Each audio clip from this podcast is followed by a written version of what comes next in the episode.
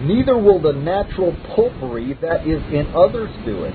Men are galled with the guilt of a sin that has prevailed over them. They instantly promise to themselves and God that they will do so no more. They watch over themselves and pray for a season until this heat waxes cold and the sense of sin is worn off, and so mortification goes also, and sin returns to its former dominion. Duties are excellent food for an unhealthy soul, they are no physic for a sick soul. He that turns his meat into his medicine must expect no great operation. Spiritually sick men cannot sweat out their distemper with working. But this is the way of men who deceive their own souls, as we shall see afterward. That none of these ways are sufficient is evident from the nature of the work itself that is to be done. It is a work that requires so many concurrent actings in it as no self endeavor can reach unto, and is of that kind that an almighty energy is necessary for its accomplishment, as shall be afterward manifested. Number two, it is then the work of the Spirit, for he is promised of God to be given unto us to do this work the taking away of the stony heart, that is, the stubborn, proud, rebellious, unbelieving heart, is in general the work of mortification that we treat of. Now this is still promised to be done by the Spirit. Ezekiel 11:19, 36:26. I will give my spirit and take away the stony heart. And by the Spirit of God is this work wrought when all means fail. We have all our mortification from the gift of Christ, and all the gifts of Christ are communicated to us and given us by the Spirit of Christ.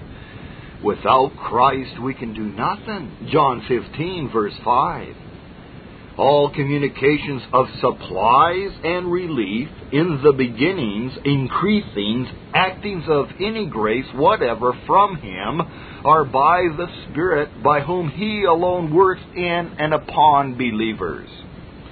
From him we have a our mortification.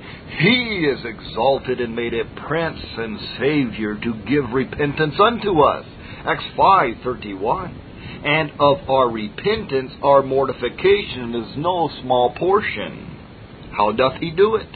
Having received the promise of the Holy Ghost, he sends him abroad for that end. Acts 2:33.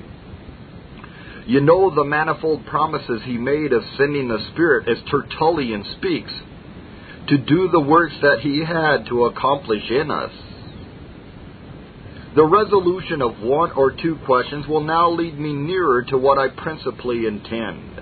The first is how does the Spirit mortify sin? Number one, by causing our hearts to abound in grace and the fruits that are contrary to the flesh, and the fruits thereof and principles of them.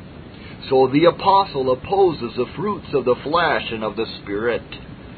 The fruits of the flesh, says he, are so and so, Galatians 5 19 to 21. But, says he, the fruits of the Spirit are quite contrary, quite of another sort, verses 22 and 23. Yea, but what if these are in us and do abound? May not the other abound also? No, says he, verse 24. They that are Christ have crucified the flesh with the affections and lusts. But how? Why? Verse 25. By living in the Spirit and walking after the Spirit. That is, by the abounding of these graces of the Spirit in us and walking according to them.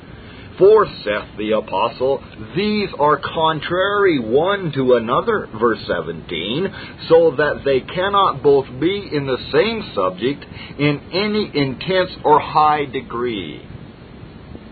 This renewing of us by the Holy Ghost, as it is called, Titus 3 5, is one great way of mortification. He causes us to grow, thrive, flourish, and abound in those graces which are contrary, opposite, and destructive to all the fruits of the flesh, and to the quiet or thriving of indwelling sin itself.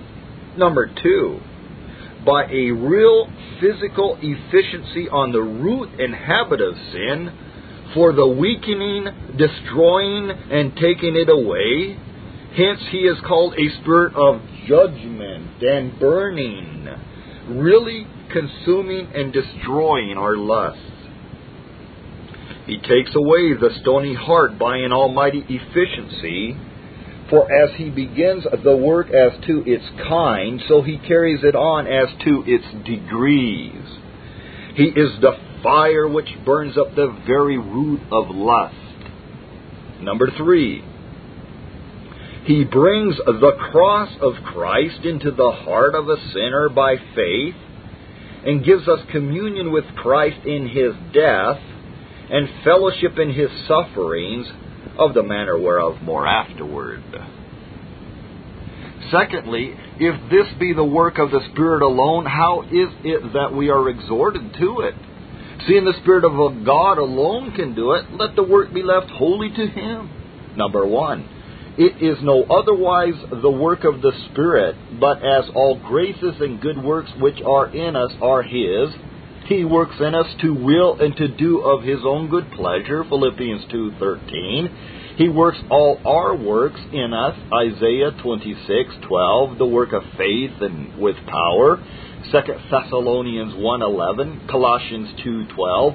He causes us to pray and is a spirit of supplication. Romans 8:26, Zechariah 12:10. And yet we are exhorted and are to be exhorted to all these. Number 2, he doth not so work our mortification in us as not to keep it still an act of our obedience the Holy Ghost works in us and upon us as we are fit to be wrought in and upon. That is, so as to preserve our own liberty and free obedience. He works upon our understandings, wills, consciences, and affections agreeably to their own natures. He works in us and with us, not against us and without us, so that his assistance is an encouragement as to the facilitating of the work, and no occasion of neglect as to the work itself.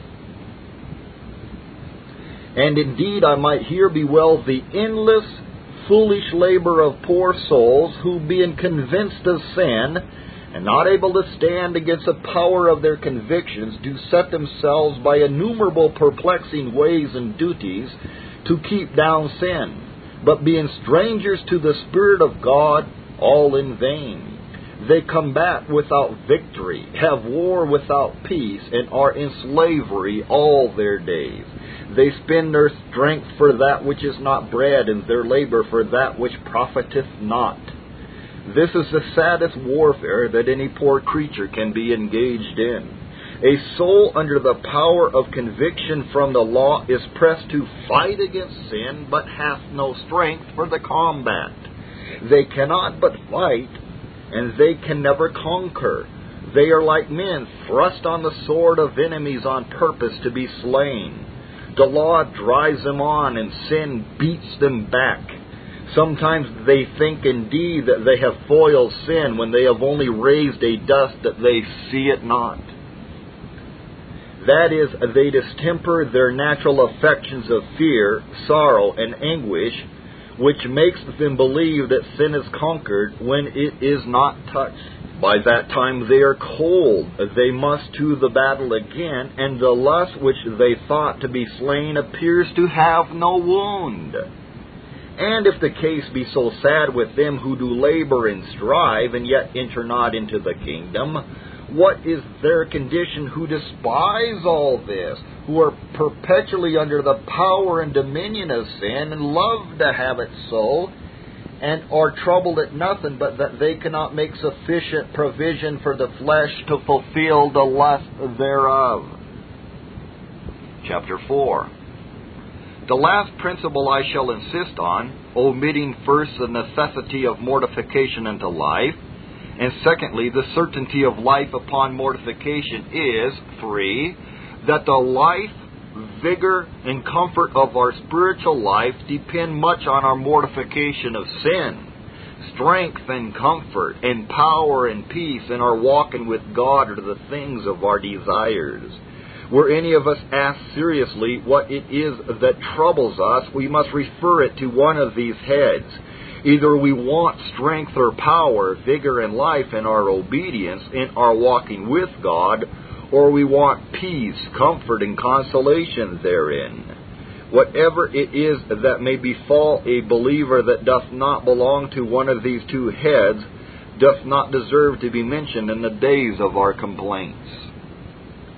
Now, all these do much depend on a constant course of mortification, concerning which observe, number one, I do not say they proceed from it, as though they were necessarily tied to it. A man may be carried on in a constant course of mortification all his days, and yet perhaps never enjoy a good day of peace and consolation. So it was with Heman. Psalm 88 his life was a life of perpetual mortification and walking with God, yet terrors and wounds were his portion all his days. But God singled out Heman, a choice friend, to make him an example to them that afterward should be in distress. Canst thou complain if it be no otherwise with thee than it was with Heman, that eminent servant of God? And this shall be his praise to the end of the world. God makes it his prerogative to speak peace and consolation. I will do that work, says God. I will comfort him. But how? By an immediate work of the new creation. I create it, says God. The use of means for the obtaining of peace is ours. The bestowing of it is God's prerogative. Number two, in the ways instituted by God for to give us life vigor, courage, and consolation, mortification is not one of the immediate causes of it. They are the privileges of our adoption made known to our souls that give us immediately these things. The Spirit bearing witness with our spirits that we are the children of God, given us a new name and a white stone, adoption and justification. That is, as to the sense and knowledge of them, are the immediate causes in the hand of the Spirit of these things. But this I say, number three, in our ordinary walking with God and in an ordinary course of His dealing with us, the vigor and comfort of our spiritual lives depend much on our mortification, not only as a causa sine qua non, but as a thing that hath an effectual influence thereunto for, number one, this alone keeps sin from depriving us of the one and the other. Every unmortified sin will certainly do two things. It will weaken the soul and deprive it of its vigor. It will darken the soul and deprive it of its comfort and peace. It, w- it weakens the soul and deprives it of its strength. When David had for a while harbored an unmortified lust in his heart, it broke all his bones and left him no spiritual strength. Hence he complained that he was sick, weak, wounded, faint. There is, saith he, no soundness in me. Psalm 38, verse 3. I am feeble and sore broken. Verse 8. Yea, I cannot so much as look up. Psalm 40, verse 12. An unmortified lust will drink up the spirit and all the vigor of the soul and weaken it for all duties, for first it untunes and unframes the heart itself. By entangling its affections, it diverts the heart from the spiritual frame that is required for vigorous communion with God. It lays hold on the affections, rendering its object beloved and desirable so expelling the love of the Father, 1 John 2:15, 3:17, so that the soul cannot say uprightly and truly to God, Thou art my portion, having something else that it loves. Fear, desire, hope, which are the choice affections of the soul, that should be full of God, will be one way or another entangled with it. Secondly, it feels the thoughts with contrivances about it. Thoughts are the great purveyors of the soul to bring in provision to satisfy its affections. And if sin remain unmortified in the heart, They must ever and anon be making provision for the flesh to fulfill the lust thereof. They must glaze, adorn, and dress the objects of the flesh, and bring them home to give satisfaction. And this they are able to do in the service of a defiled imagination beyond all expression. Thirdly, it breaks out and actually hinders duty. The ambitious man must be studying, and the worldling must be working or contriving, and the sensual vain person providing himself for vanity, when they should be engaged in the worship of God. Were this my present business, to set forth the breaches, ruin, weakness, desolations, that one unmortified lust will bring upon a soul, this discourse must be extended much beyond my intendment. Number two, as sin weakens, so it darkens the soul. It is a cloud, a thick cloud that spreads itself over the face of the soul and intercepts all the beams of God's love and favor. It takes away all sense of the privilege of our adoption. And if the soul begins to gather up thoughts of consolation, sin quickly scatters them, of which afterward. Now, in this regard, doth the vigor and power of our spiritual life depend on our mortification. It is the only means of the removal of that which will allow us neither the one nor the other. Men that are sick and wounded under the power of lust make many applications for help. They cry to God when the perplexity of their thoughts overwhelms them. Even to God do they cry, but are not delivered. In vain do they use many remedies. They shall not be healed.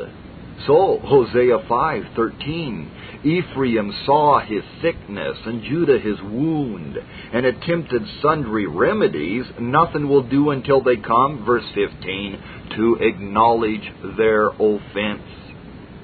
Men may see their sickness and wounds, but yet, if they make not due applications, their cure will not be effected.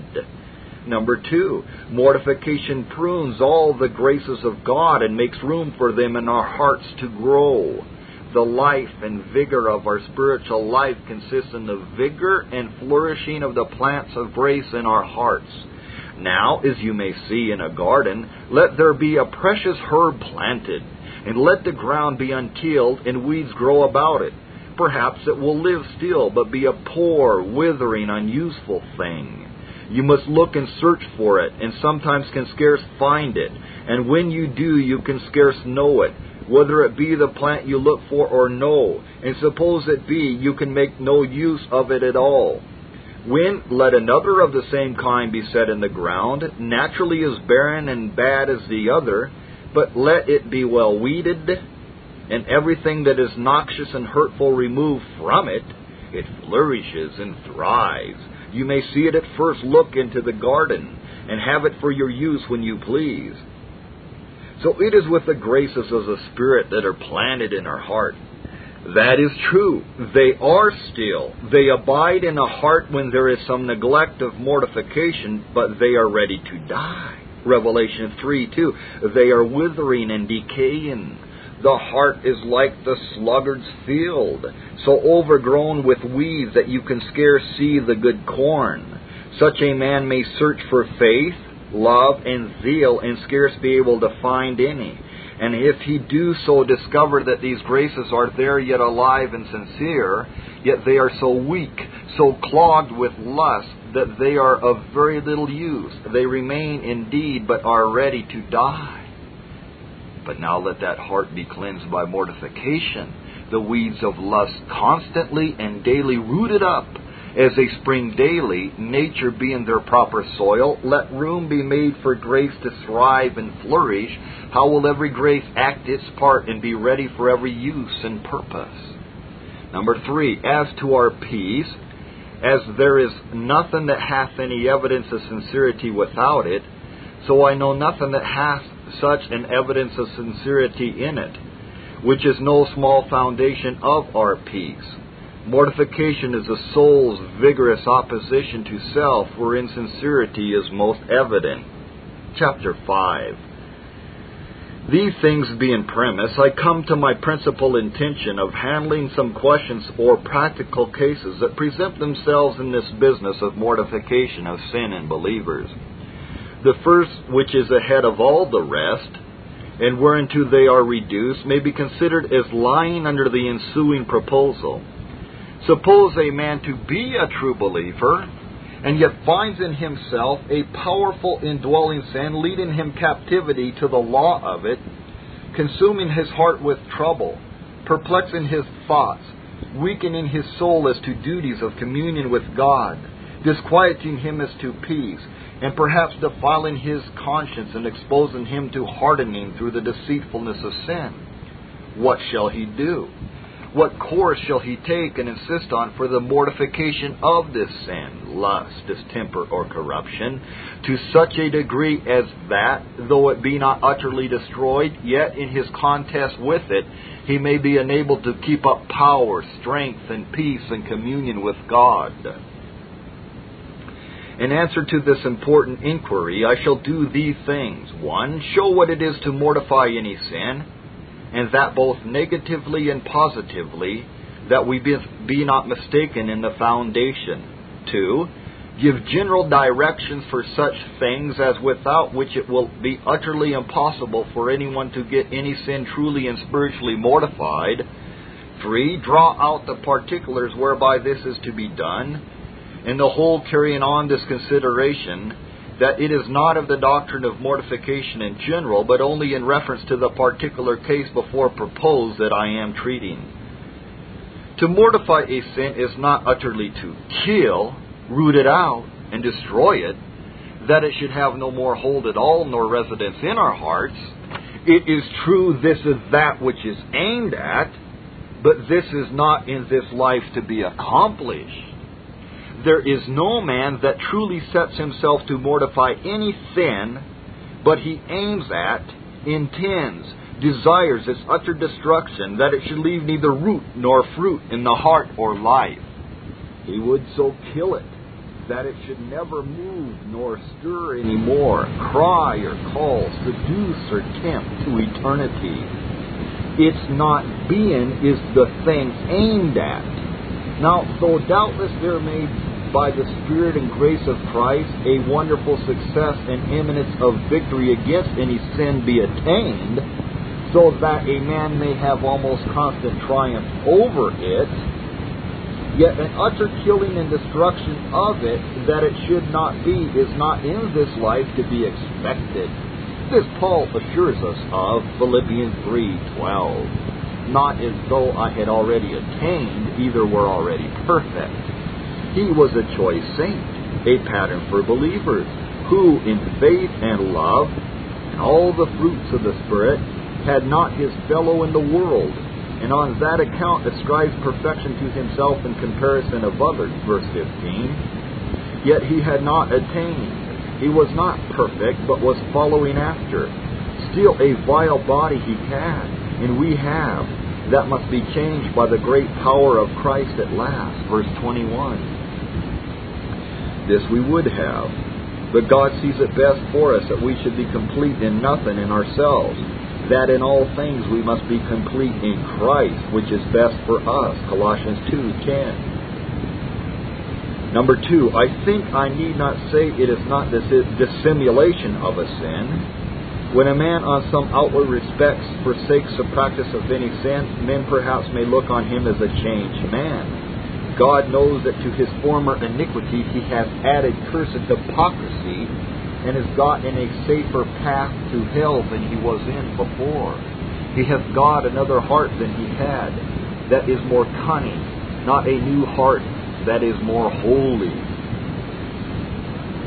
The mortification of sin consists not in the improvement of a quiet, sedate nature, some men have an advantage by their natural constitution so far as that they are not exposed to such a violence of unruly passions and tumultuous affections as many others are. Let now these men cultivate and improve their natural frame and temper by discipline, consideration, and prudence, as they may seem to themselves and others very mortified men, when perhaps their hearts are a standing sink of all abomination. Some man is never so much troubled all his life, perhaps with anger and passion, nor doth trouble others, as another is almost every day, and yet the latter hath done more to the mortification of sin than the former. Let not such persons try their mortification by such things as their natural temper gives no life or vigor to. Let them bring themselves to self denial, unbelief, envy, or some spiritual sin, and they will have a better view of themselves. Number four, a sin is not mortified when it is only diverted. Simon Magus, for a season, left his sorceries but his covetousness and ambition set him on work, remained still, and would have been acting another way. Therefore Peter tells him, I perceive that thou art in the gall of bitterness, notwithstanding the profession thou hast made, notwithstanding thy relinquishment of thy sorcery. Thy lust is as powerful as ever in thee. The same lust, only the streams of it are diverted it now exerts and puts forth itself another way, but it is the old gall of bitterness still. A man may be sensible of a lust, set himself against the eruptions of it, take care that it shall not break forth as it has done, but in the meantime suffer the same corrupted habit to vent itself some other way, as he who heals and skins a running sore thinks himself cured but in the meantime his flesh festereth by the corruption of the same humor, and breaks out in another place. And this diversion, with the alterations that attend it, often befalls men on accounts wholly foreign unto grace. Change of the course of life that a man was in, of relations, interests, designs may affect it Yea, the very alterations in men's constitutions, occasioned by a natural progress in the course of their lives, may produce such change as these. Men in age do not usually persist in the pursuit of youthful lusts, although they have never mortified any one of them. And the same is the case of bartering of lust, and leaving to serve one that a man may serve another. He that changes pride for worldliness, sensuality for Pharisaism, vanity in himself to the contempt of others, let him not think that he hath mortified the sin that he seems to have left. He has changed his master, but is a servant still. Number five, occasional conquests of sin do not amount to a mortifying of it. There are two occasions or seasons wherein a man who is contending with any sin may seem to himself to have mortified it. One, when it have had some sad eruption to the disturbance of his peace, terror of his conscience, dread of scandal, and evident provocation of God. This awakens and stirs up all that is in the man and amazes him, fills him with abhorrency of sin and himself for it sends him to God, makes him cry out as for life, to abhor his lust as hell, and to set himself against it. The whole man, spiritual and natural, being now awaked, sin shrinks in its head, appears not, but lies as dead before him, as when one that hath drawn nigh to an army in the night, and hath killed a principal person, Instantly the guards awake, men are roused up, and strict inquiry is made after the enemy who in the meantime, until the noise and tumult be over, hides himself, or lies like one that is dead, yet with firm resolution to do this like mischief again upon the like opportunity. Upon the sin among the Corinthians, see how they muster up themselves for the surprisal and destruction of it. 2 Corinthians chapter 7, 11. So, so it is in a person when a breach hath been made upon his conscience, quiet perhaps credit by his lust in some eruption of actual sin, carefulness, indignation, desire, fear, revenge are all set on work about it and against it. And lust is quiet for a season, being run down before them but when the hurry is over and the inquest past, the thief appears again alive and is as busy as ever at his work. In a time of some judgment, calamity, or pressing affliction, the heart is then taken up with thoughts and contrivances of flying from the present troubles, fears, and dangers. This, as a convinced person concludes, is to be done only by relinquishment of sin, which gains peace with God. It is the anger of God in every affliction that galls a convinced person. To be quit of this, men resolve at such times against their sins. Sin shall never more have any place in them. They will never again give up themselves to the service of it. Accordingly, sin is quiet, stirs not, seems to be mortified, not indeed that it hath received any one wound, but merely because the soul hath possessed its faculties, whereby it should exert itself with thoughts inconsistent with the motions thereof, which, when they are laid aside, sin returns again to its former life and vigor. So they are a full instance and description of this frame of spirit whereof I speak. For all this they sin still and believe not for his wondrous works. Therefore their days did he consume in vanity, and their years in trouble. When he slew them, then they sought him and they returned and inquired early after God. And they remembered that God was their rock and the high God their Redeemer. Nevertheless, they did flatter him with their mouth, and they lied unto him with their tongues. For their heart was not right with him, neither were they steadfast in his covenant. I no way doubt but that when they sought and returned and inquired early after God, they did it with full purpose of heart as to the relinquishment of their sins it is expressed in the word return. To turn or return to the Lord is by a relinquishment of sin. This they did early with earnestness and diligence. But yet their sin was unmortified for all this, verses 36 and 37. And this is a state of many humiliations in the days of affliction, and a great deceit in the hearts of believers themselves lies oftentimes herein. These and many other ways there are whereby poor souls deceive themselves and suppose they have mortified their lust when they live and are mighty, and on every occasion break forth of their disturbance and quietness. Chapter 6 What it is to mortify a sin in general, which will make farther way for particular directions, is nextly to be considered. The mortification of a lust consists in three things. Number one, an habitual weakening of it.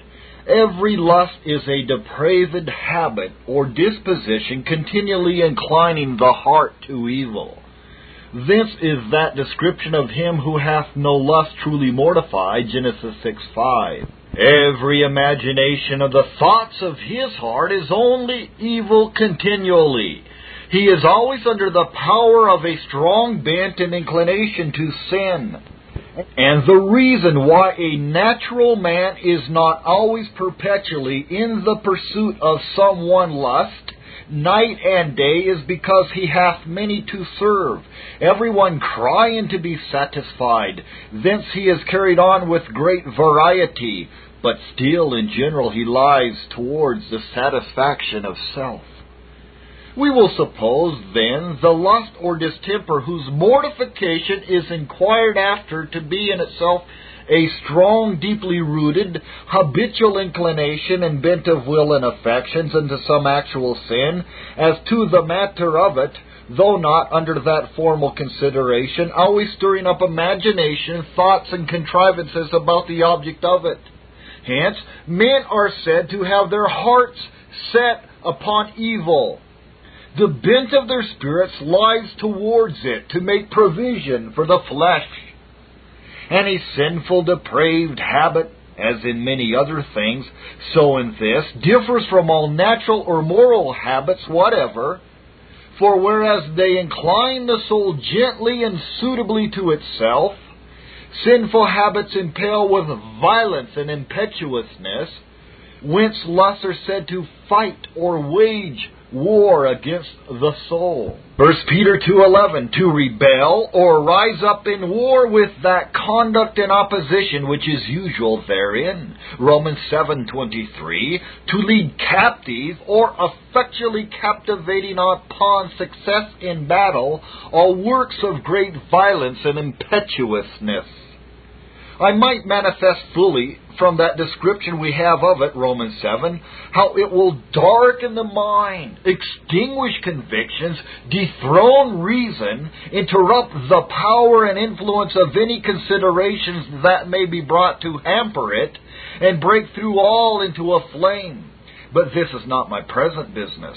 Now, the first thing in mortification is the weakening of this habit of sin or lust, that it shall not, with that violence, earnestness, frequency, rise up, conceive, tumultuate, provoke, entice, disquiet, as naturally it is apt to do. James 1 14 and 15.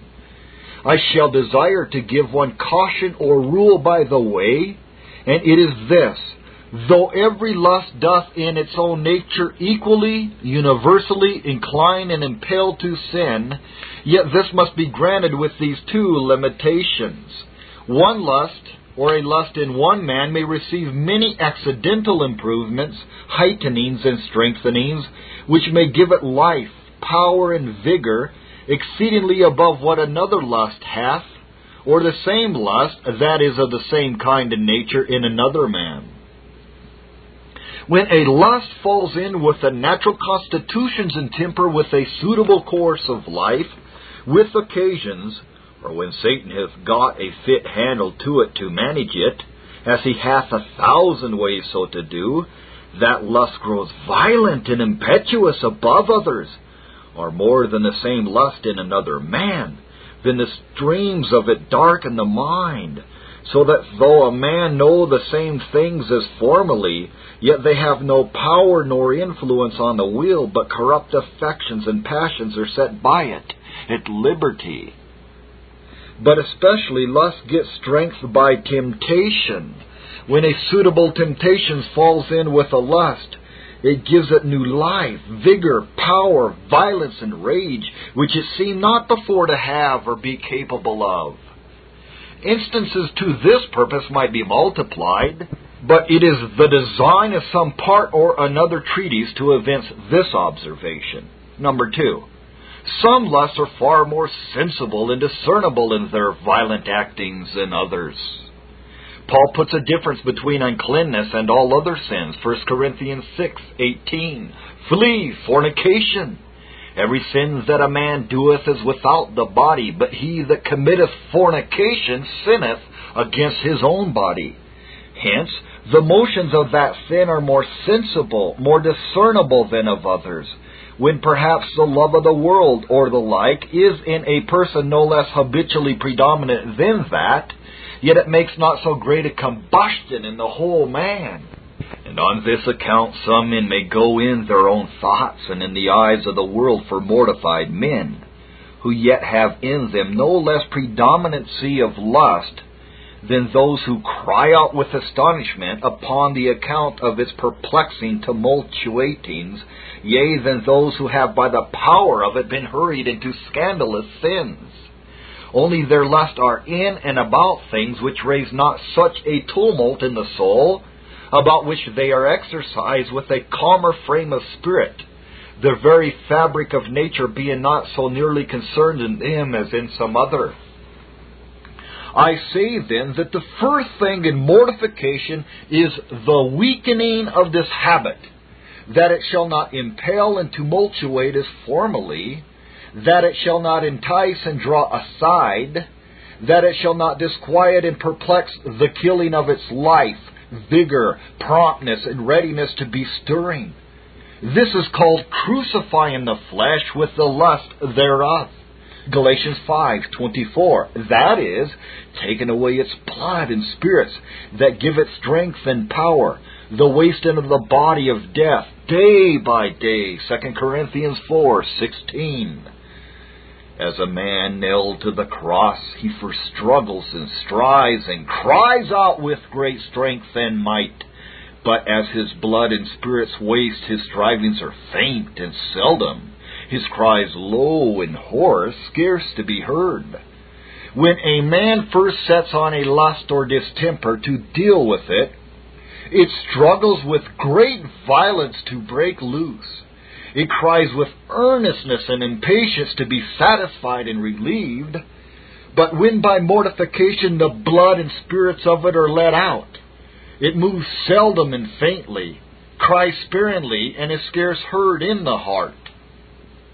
It may have sometimes a dying pang that makes an appearance of great vigor and strength, but it is quickly over, especially if it be kept from considerable success. This the apostle describes as in the whole chapter, so especially Romans 6, verse 6. Sin, saith he, is crucified. It is fastened to the cross. To what end? That the body of death may be destroyed, the power of sin weakened and abolished by little and little, that henceforth we should not serve sin.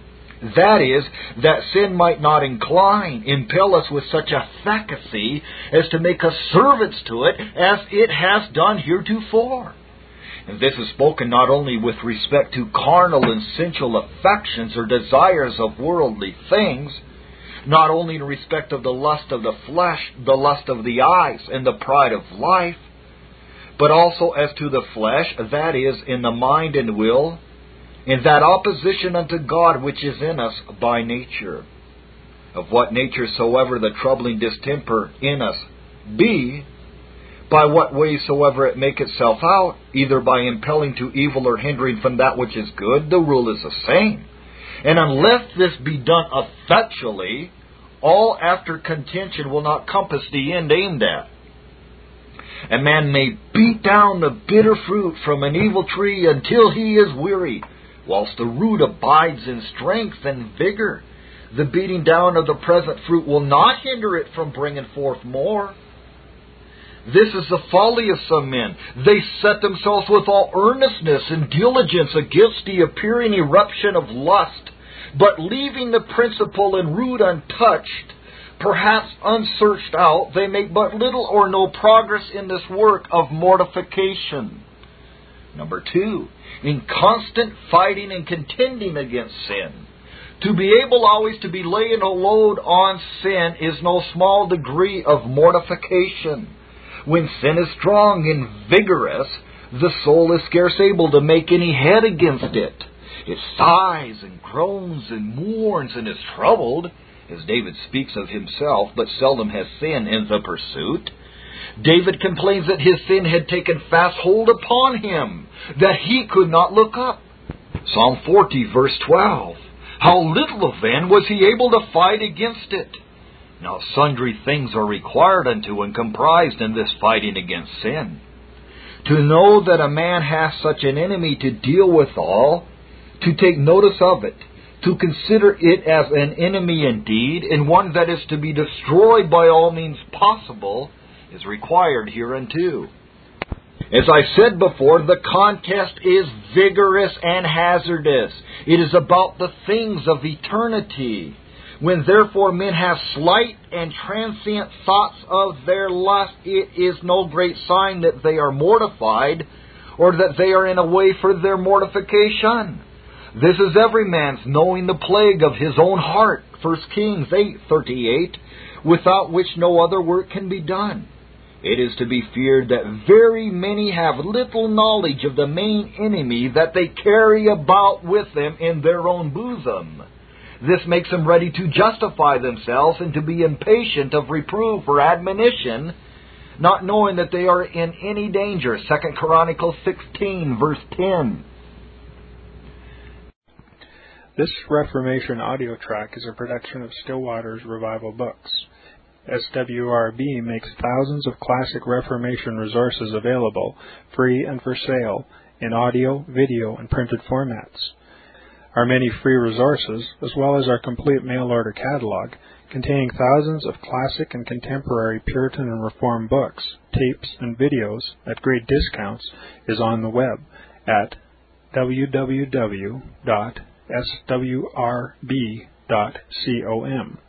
We can also be reached by email at swrb at swrb.com, by phone at 780 450 3730, by fax at 780 468 1096, or by mail at 4710 37A Avenue, Edmonton, that's E D M O N T O N, Alberta, abbreviated capital A, capital B, Canada, T6L3T5.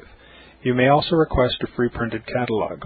And remember that John Calvin, in defending the Reformation's regulative principle of worship, or what is sometimes called the scriptural law of worship, commenting on the words of God, which I commanded them not, neither came into my heart, from his commentary on Jeremiah 7:31, writes, God here cuts off from men every occasion for making evasions, since he condemns by this one phrase, I have not commanded them, whatever the Jews devised.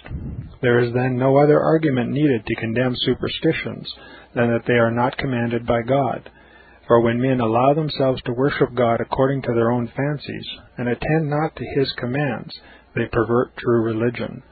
And if this principle was adopted by the papists, all those fictitious modes of worship in which they absurdly exercise themselves would fall to the ground. It is indeed a horrible thing for the papists to seek to discharge their duties towards God by performing their own superstitions. There is an immense number of them, as it is well known, and as it manifestly appears. Were they to admit this principle, that we cannot rightly worship God except by obeying His word, they would be delivered from their deep abyss of error.